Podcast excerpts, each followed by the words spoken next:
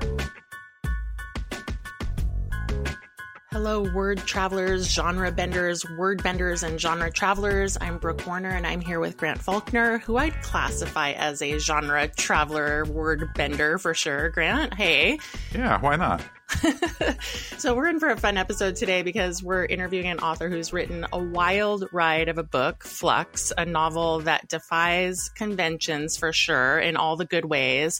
And Jinwoo Chong's book is definitely ambitious. He's done something that I love, and we're going to talk more about it. Uh, it's really a hard line to walk when you have a book that it's like very tightly wound on the one hand uh, so you don't want to give it away. And so we are not going to do spoilers about like all the time travel intricacies because everybody needs to go out and read the book.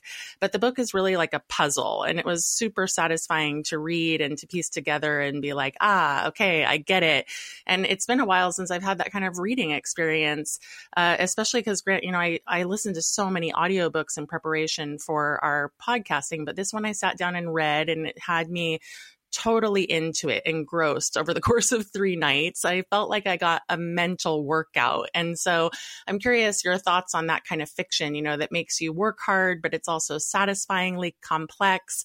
I was thinking to myself, it's like keeping us younger. You know, I feel me- more mentally flexible somehow but no crossword puzzles involved. Exactly. The pleasure or the purpose isn't to ward off Alzheimer's, but it's it's definitely good for one's brain. And I like to stick up for books that are complex in this way because I often hear books disparaged because people will say, "Oh, it was too challenging, it was too tough of a read." And I I think books like this should be celebrated because they're challenging. But also, Brooke, this it, I, I want to note that there's so much going on in this book, and it's also very emotionally complex, and there's a lot about grief and loss because Bo is just eight years old when he loses his mother. And the story grapples with family estrangement and abuse and violence. And, and the multi layeredness in this one is profound, not to mention um, their sexual identity and Asian American identity, and, and specifically its place in tech. So, so I'm curious what you made of all this since that's the twist we're referencing in the episode. Yeah, well, what I make of it is that I loved all of it. You know, I think sometimes I don't pick up sci fi because I think it's going to be like real sci fi, all machines and drones and futuristic stuff that I honestly probably would like, but I just don't gravitate toward. Uh, and Flux first grabbed me actually because of its cover. It's a very, very cool cover. And I liked the title, Flux. And then I confessed to just really liking the author's name. And so I kept reading. And then I was like, okay, time travel, I can get into this. Uh, but the part of the pitch that grabbed me was the interpersonal stuff, right? The queer narrative, the boy who loses his mother. Uh, there's another older character, Blue, who's in his late 40s, and he can only speak with the aid of cybernetic implants. And there was just a lot that I thought I could get into. And then for me, the reading experience that I loved was twofold. I loved the 80s nostalgia. You know, obviously, I say I'm a child of the 80s. I don't think it's too much to give away that flux the title comes from back to the future and doc's flux capacitor uh, and let's just say like that should totally be a hook to anyone who's over 40 who loved back to the future. Uh, and then the modern thing is these overtones of the elizabeth holmes theranos story that Jinwoo is going to get into in the interview because there is a lot of like really dark stuff in the story, that scam story, uh, you know, and drawing inspiration from what went down there. And I followed that story very, very closely, as did so many other people. So I found all these things really satisfying how he was able to weave all of it together. And Grant, I'm curious what your thoughts are on this technique in fiction. I mean, both the sort of pop culture nostalgia part, but also drawing from things like you know media things that are playing out in real time like the theranos story do you think that's a slam dunk or do you think you can risk mismanaging it or alienating readers for instance? Although i'm thinking like there's just no possible way to alienate people by talking about the flux capacitor. I think you're right. I mean i suppose you can mismanage nostalgia or or you know different eras especially if you represent the eras inaccurately and that can alienate people and there's always a risk when you write about contemporary events that, that it's going to date your work too much. But in general, I think people love this sort of thing. And I'm thinking of Stranger Things, the Netflix series, which which captured people like me who love seeing the 80s on screen in such fun ways. But then it also had a huge audience of younger people who literally heard Kate Bush for the first time through the show. I, I was in, uh, intrigued by that phenomena. And then similarly, no- novels like Eleanor and Park and The Perks of Being a Wallflower drew on pop culture from the, the 80s and 90s. And as, as one who loved the 90s, I have Chuck Klosterman's uh, new book on the decade, and I should have Googled the title because I forget it. But anyway, I read the reviews of it and it looks great. We should do a show just on nostalgia book. Totally. It's, it's, a powerful draw in all forms. Um, but I think there are hazards and, and books that I think consciously delve into nostalgia can create a type of, you know, kind of in-group fan club if pop culture references are too thick. And, and as an author, I think you have to make sure that your story and characters are the main drivers, not pop culture references. Yeah, that's a good point. I was thinking about a couple books that we've talked about on the show. I mean, in one case, it was a guest when we had Lysley Tenorio on the show, and he wrote The Son of Good Fortune. And that tapped into like the Filipino diaspora and pop culture in America and how that character, who was like Filipino raised in the States, was informed by pop culture because his mom had been a B movie action star who was then like making a living scamming men online. And it, I don't know, there just was a little bit of me that as I was reading flux. I was like, oh yeah, there's some of those uh, overtones as well, you know, of the pop culture plus the scam storyline, and then Lovecraft Country, you know, which is uh, by Matt Ruff, which was also a show. So some people might have watched it. I read the book and then watched half the episodes in the show, but that novel deals with really serious themes of racism, power, and violence, but it's also supernatural. And then there's this interesting edge to it because it's kind of like this faux horror thing going on. Uh, and we saw that replicated in movies like Get Out, which came out in 2017. Um, and maybe a better way of saying that it's like less than faux horror is that the creators weave together humor and horror or satire and horror but that's like part of what makes it feel pop culture to me you know and it's something that's also trending in storytelling like just this leaning into nostalgic tropes and i mean that in a good way uh, and Grant, even in naming these two books, I'll say that neither of them had the impact on me that Back to the Future did, obviously, because I watched it when I was a kid. Uh, and then some readers of Flux have also tied Jinwoo's story to the Black Mirror, which he also references in the interview. So he's clearly very you know conscientious of where he's drawing inspiration from and that's more futuristic very dark also uh, you know and then so there's like this interplay between the futuristic sort of a, apocalyptic meets late 20th century nostalgia, but yet I can totally see how those two things go hand in hand. But Grant, one last topic before we bring on Jinwoo, because I think it's important to say is just about time travel. Uh, and that's what's fun about today's show is like there's so much material to draw from.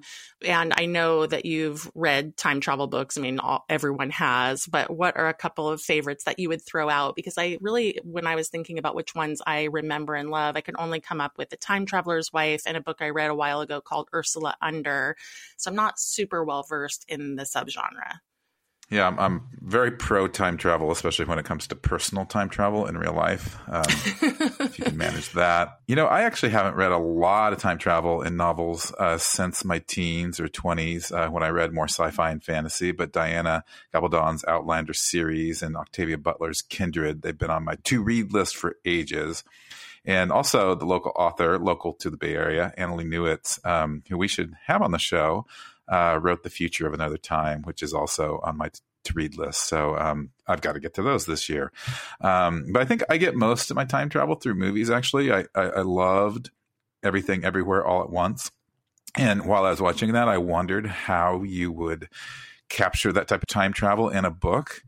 And I'm not sure that you could. Um, and, you know, when I was a kid, I was riveted by Planet of the Apes and then The Terminator and Back to the Future, as you, as you mentioned. And I thought of another very sentimental and melodramatic movie with Christopher Reeves and Jane Seymour called Somewhere in Time.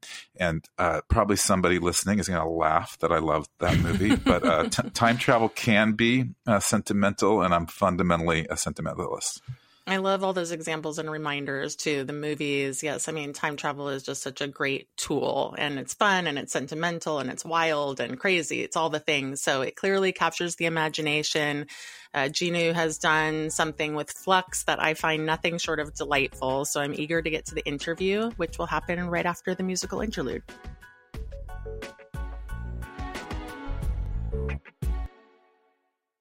Welcome back, everyone. I'm so pleased to introduce Jinwoo Chong, who received an MFA from Columbia University. His short stories have appeared in the Southern Review, Chicago Quarterly Review, and Salamander. He lives in New York City, and he is here to talk with us about Flux, his debut novel. Welcome, Jinwoo. Thank you so much, and thank you for having me. Yeah, it's such a pleasure. You know, I, I read your book over the course of three nights and it had me on the edge of my seat. I mean, it's so fast paced, so original. And then I went to read others' reactions to it. I have to confess, mostly on Goodreads since the book is so recently released. Um, and a single word kept showing up that mirrored my own feelings about the book, which is ambitious. It's a very ambitious novel, and especially for a debut novel. And I was wondering if you could start uh, the interview today by sharing about the conception of this book and why you chose time travel to tell the story of Flux.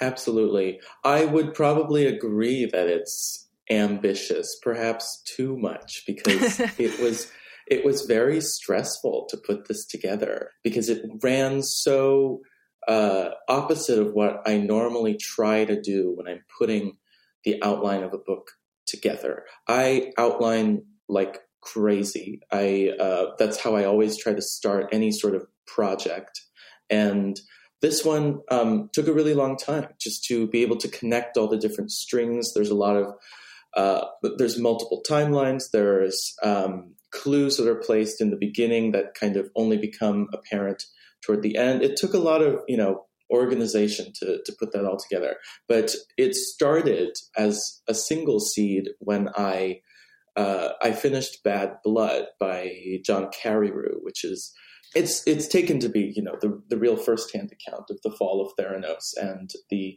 sort of uncovering of, of the fraud of uh, Elizabeth Holmes, because Carreyrou was the journalist who who first exposed her back then. I read that story and it was so fascinating to me, especially because I think scams and the downfall of a scam is such a popular narrative these days. Uh, people seem to catch on to it so quickly, and and and and society and history is rife with them. So it's it's it's a really rich ground for that. I wanted to do a story like that uh, and to portray the the transformation that's undertaken by a lie that gets spun by you know just overconfidence and a network of kind of fabrication into something that looks like the next big thing, but absolutely isn't. Uh, and and the way that people just you know put aside so much of their intuition and and buy into it just because it sounds exciting. I mean, Elizabeth Holmes hoodwinked a number of incredibly intelligent people into believing that this was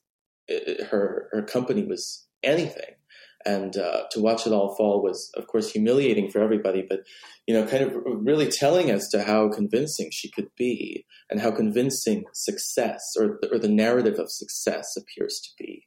And yeah i wanted to do that plus time travel because i think the way that multiple timelines kind of fracture and talk with one another and combine in interesting constructive and destructive ways was was uh, something I really wanted to try.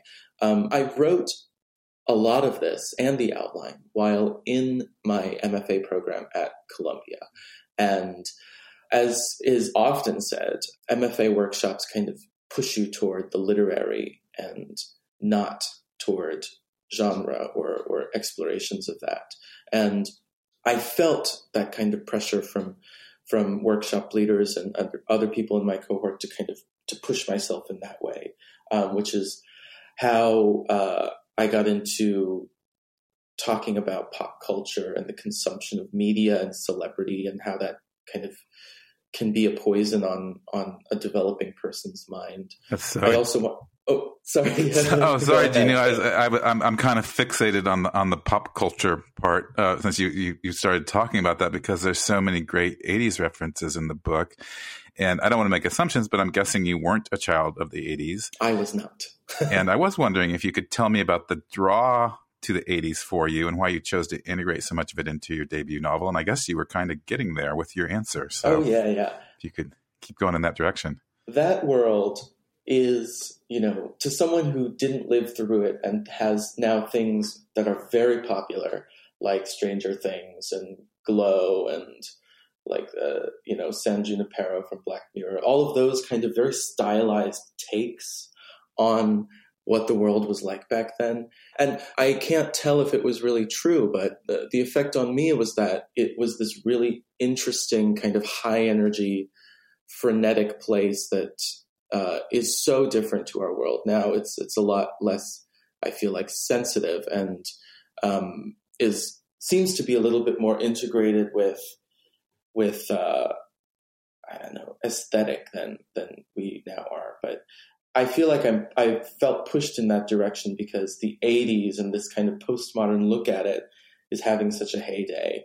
And I thought about you know Miami Vice and Knight Rider and and those kinds of shows that were that just oozed coolness, and it felt like the the perfect place to set uh, this very kind of dark and moody detective show. It, it all it all came together that way. That I have no idea of knowing was really true because I didn't live through it. But it's it's an interesting kind of prism through which a person who was born after the fact can look at it through media. Yeah, it's really fascinating and it's well done. I mean, I am a child of the 80s and I loved a lot of these references so much.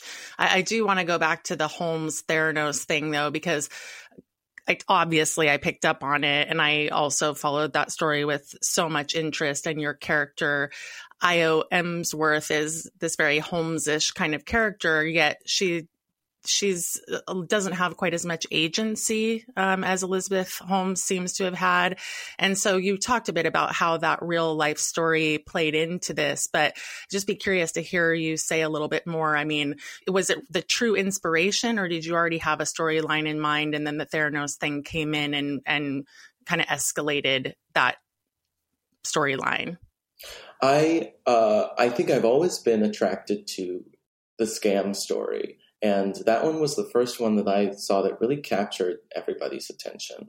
And I know there have been many more before it and after, but that was the one.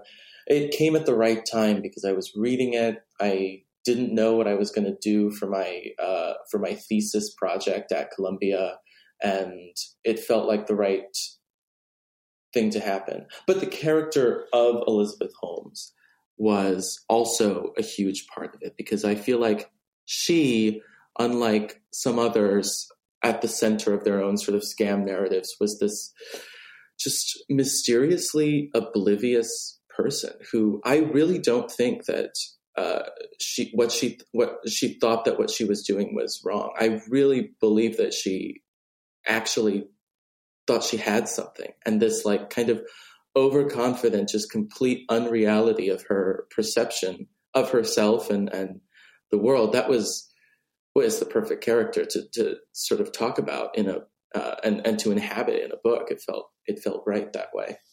Well, your book, um, it, it's hard for people to to classify uh, because it's clearly got some sci-fi roots due to the time travel alone, but it's also very character driven, and you're dealing with some deep interiority in this book with the three players, Brandon, Bo, and Blue. And this led one reviewer to even suggest, and I quote, the sci-fi elements are just a tool to tell a character-driven contemporary tale.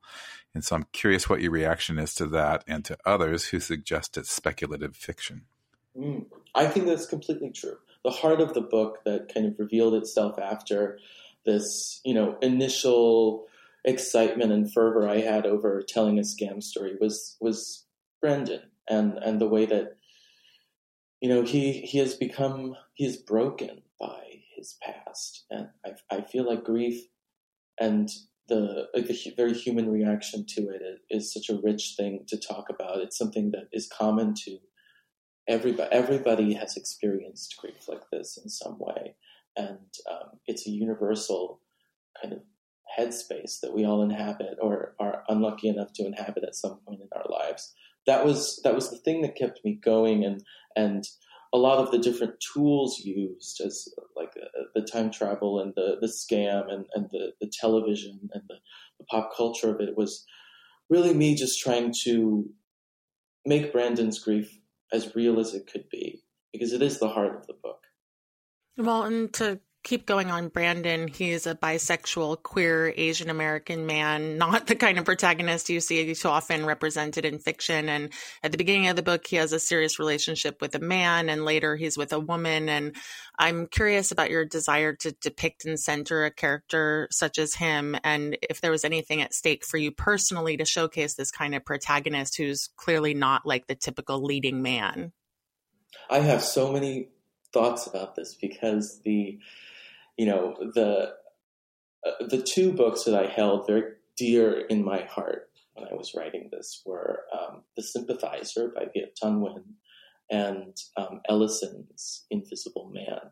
And those are two books that are narrated by these very kind of faceless, neither of them have names, neither of them really, you know, don't know at, all what they look like. And, and over the course of each of those books, they kind of take on the color and the culture of the world around them and, and are able to kind of act slightly outside of it, even though they are part of it in some way. I, I loved that quality to their characters. And to make it was part of the reason I wanted to make Brandon only half Asian, so that the ambiguity of his ethnicity is apparent like on his face. When people look at him, they, they don't know what he is. And Korean people wonder if he can speak Korean. White people wonder, you know, if he can speak English. And uh, that was so rich to me. And it extends as well into his sexual orientation. I feel concerned with society's sort of obsession with labels and the need for people who are young to kind of align themselves so confidently, so surely and certainly with with something without really knowing who they are. And and the way that Brandon kind of has this attitude of I don't know, it's sometimes it's men and sometimes it's women. I, I, I really don't know. That that felt refreshing to me and, and that was probably the thing that I I wanted to take out of my own life and, and sort of put in him as well because I feel as I feel often than, this need for categorization when I don't know myself that well and I couldn't answer that question as clearly as as I feel that society expects us to. Well, Jinwoo, a lot of uh, reviewers were curious about why you gave your character Raider so much real estate in the book, and perhaps this ties back into my earlier '80s nostalgia question. But I'm I'm curious if you could share a bit about this aspect of the storyline and whether you can share with us why you wanted to to have an abuse storyline in the book in addition to everything else that's included because it, it is ambitious. I felt inspired by the idea of the celebrity dynasty or like the, the dynastic narrative that kind of follows certain very famous families and their attaches and their satellites throughout history. And and the way that most people living their lives have no contact with you know the Kardashians or something, and yet their face and their likeness, their their story permeates every. every it seems like every inch of the fabric of our lives. Sometimes uh, that was really it, it, it was something that I wanted to try to do in the book because it feels like the most common way that normal, you know, very non-famous people interact with that, and, and the way that everybody kind of comes together and gossips about what happens at this Vanity Fair Oscars party that has nothing to do with any of us, but it's just like it's all that that's on everybody's minds. And we we're following this stupid Justin Bieber, Selena Gomez, Hailey Bieber thing that has nothing to do with any of us, but it's it's it's intoxicating to all of us to talk about. That that feels like a facet of, of you know the normal person's consumption of celebrity that that borders on the parasocial, but is is a part of everybody's lives, whether we want it to or not. Um, somebody, when I was talking with somebody, they they kind of characterized this element of the story as very reminiscent of Me Too, and the repercussions that it's had. You know, when something that is beloved for decades becomes marred by the real world kind of seeping in and poisoning it. I know a lot of people had this very kind of painful, traumatic experience with the Cosby Show or the music of Michael Jackson and and other things like that. And and to those, everybody's got something like that. I didn't really watch the Cosby Show, so it didn't affect me as much. I did. I wasn't that big of a fan of Michael Jackson, so it didn't affect me as much. The but I do have something like that in my life, same as Brandon, and it was it was you know a really tough journey to kind of reconcile that, and it it was something that was happening literally at the time I was writing it. Talking about the Armie Hammer and Call Me by Your Name, which was you know a really formative thing in my life and in my journey to kind of accepting myself. When I saw that movie, I said, I have to. It's time. I have to. I have to come out. I can't be this way anymore. I I hold that movie very high in my in my life for that reason. And now it's I can't watch it anymore because of what happened with Armie Hammer. And it, it's it's the journey that I've gone through with that was painful, and I it was easy to portray that happening to Brandon in exactly the same way. Hmm. I, it's so interesting to hear you talk about it because uh, I think for readers who read your book and then see it through that prism, they're going to find it extra fascinating. Um, and you're just pulling at so many threads in this book. Uh, and in closing, we like to ask guests what they're working on next. I mean, I love that this was your thesis statement for, or rather your thesis for Columbia. That just yes. is like, first of all, awesome for you. Congratulations. um, but clearly you've given yourself a lot of leeway, you know, given the kind of genre bending nature of the book. And, uh, you know, will you stay in sci-fi? Do you want to focus more character driven fiction or is there something wholly new in the works? I come up again. I've been coming up against this question, you know, after this book was kind of all the strings were tied and it was sent away to the publisher of the question of what I was going to do next. And I did a lot of reflecting on how working on this book made me feel. And I think the thing I came away with it was it was kind of a bummer. I I felt drained and oftentimes sad while I was working on it. It was forcing me to relive a lot of my own sort of insecurity and, and trauma because a, a lot of what makes Brandon Brandon is what makes me me. And I'm hoping not to do that with a new book. I would really love to work on something more joyous and uh, something that is a little bit more uplifting than this one. Even though, you know, this book ends in a semi uplifting way, but the, something it, it it wasn't something that made me feel good inside to write, and that's that's the that's the the sense that I'm I'm chasing with the with a next book. Well, Jinwoo, good luck with that, and it's a fabulous debut. I wish you all the success in the world. Yeah, thanks so much, Jinwoo. Thank you so much. We'll be right back with today's book trend after this short break.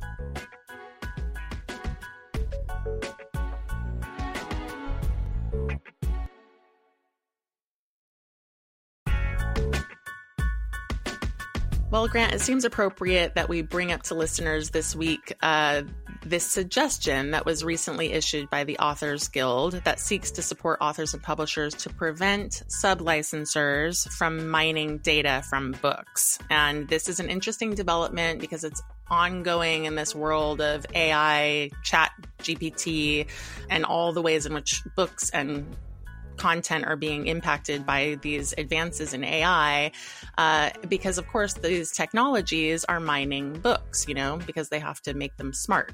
And so, Grant, uh, all of this was spurred by Findaway, an audiobook platform we know and love. Uh, so let's tell listeners what's happened.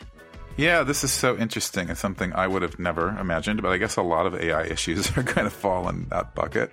So basically, it came out that Findaway, which was purchased by Spotify last year, turned over to Apple a whole bunch of files for what amounts to AI training. And because you have to, to read the fine line in book contracts, it turns out the Findaway was well within their right to do this. But it caused a lot of upset for publishers, authors, and even for audiobook narrators. And, and I get this upset, Brooke, but for, for listeners out there who might think, what's the big deal? What would you say? Yeah, I think the big deal is just how much we don't know about the AI. Like you said, uh, it's the whole open AI thing is on the verge of blowing open this brave new world, and we're going to be on the other side of it. Grant, you know, it reminds me of when we were talking a few weeks ago about that generational divide of pre and post tech, and there's going to be another one that is pre and post open AI, And I'm sure a lot of people listened to that recent daily episode in which that New York Times reporter shared how Microsoft's version of the Chat GPT basically fell in love with him and urged him to leave his wife, you know, leave your wife for the AI. Uh, and it's just wild out there. And so I think given these vast unknowns and that we're totally in this beta moment, content creators are rightfully wary. And we're the ones who are turning over our intellectual property by virtue of not thinking through what may or may not be in our contracts. And then since we can't know the consequences, it's a strange time. And it reminds me of the days before ebooks and audiobooks could even be dreamed of or conceptualized by publishers. And those rights, of course, were not held by many legacy publishers. And that in turn created a lot of possibilities for future companies to exploit those rights.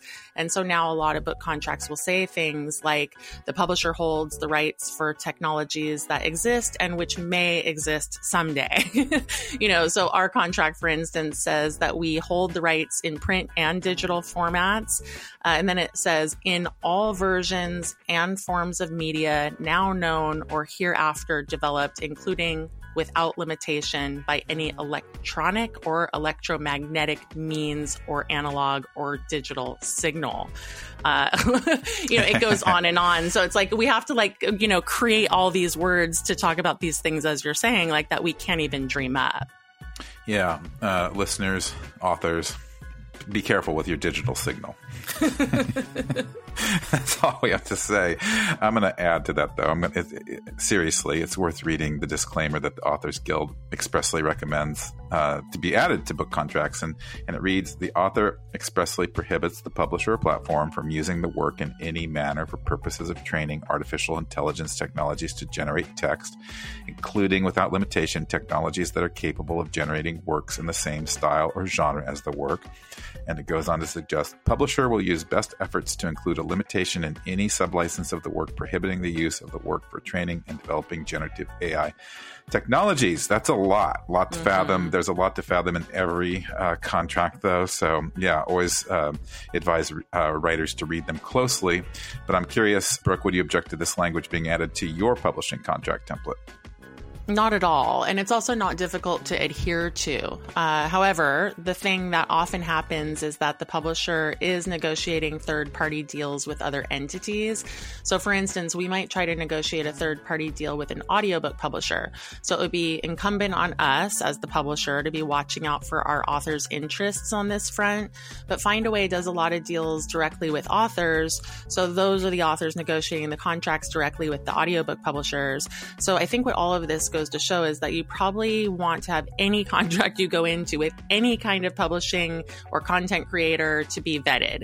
And I do highly recommend the Authors Guild. They do vet a lot of our contracts uh, for she writes in Spark Press, but also lots of authors. I know they're very author focused, obviously, and you can have peace of mind that way at least. Yeah, good reminder uh, to use the Authors Guild. Good reminder for me personally. And, you know, we have to think about what we don't even know we should think about because the things we're preparing for don't yet exist. And that includes your, your next book. Um, and that's why we're here. We're, we're, we're, we're, here to help you think about what doesn't exist yet and to, to uh, prepare to write it and create it. So we're a type of futurist here at Write-minded, but it's a future you can count on because we're here every week. So please tune in with your friends, your bots, your bots' friends, and help us keep this writerly conversation going.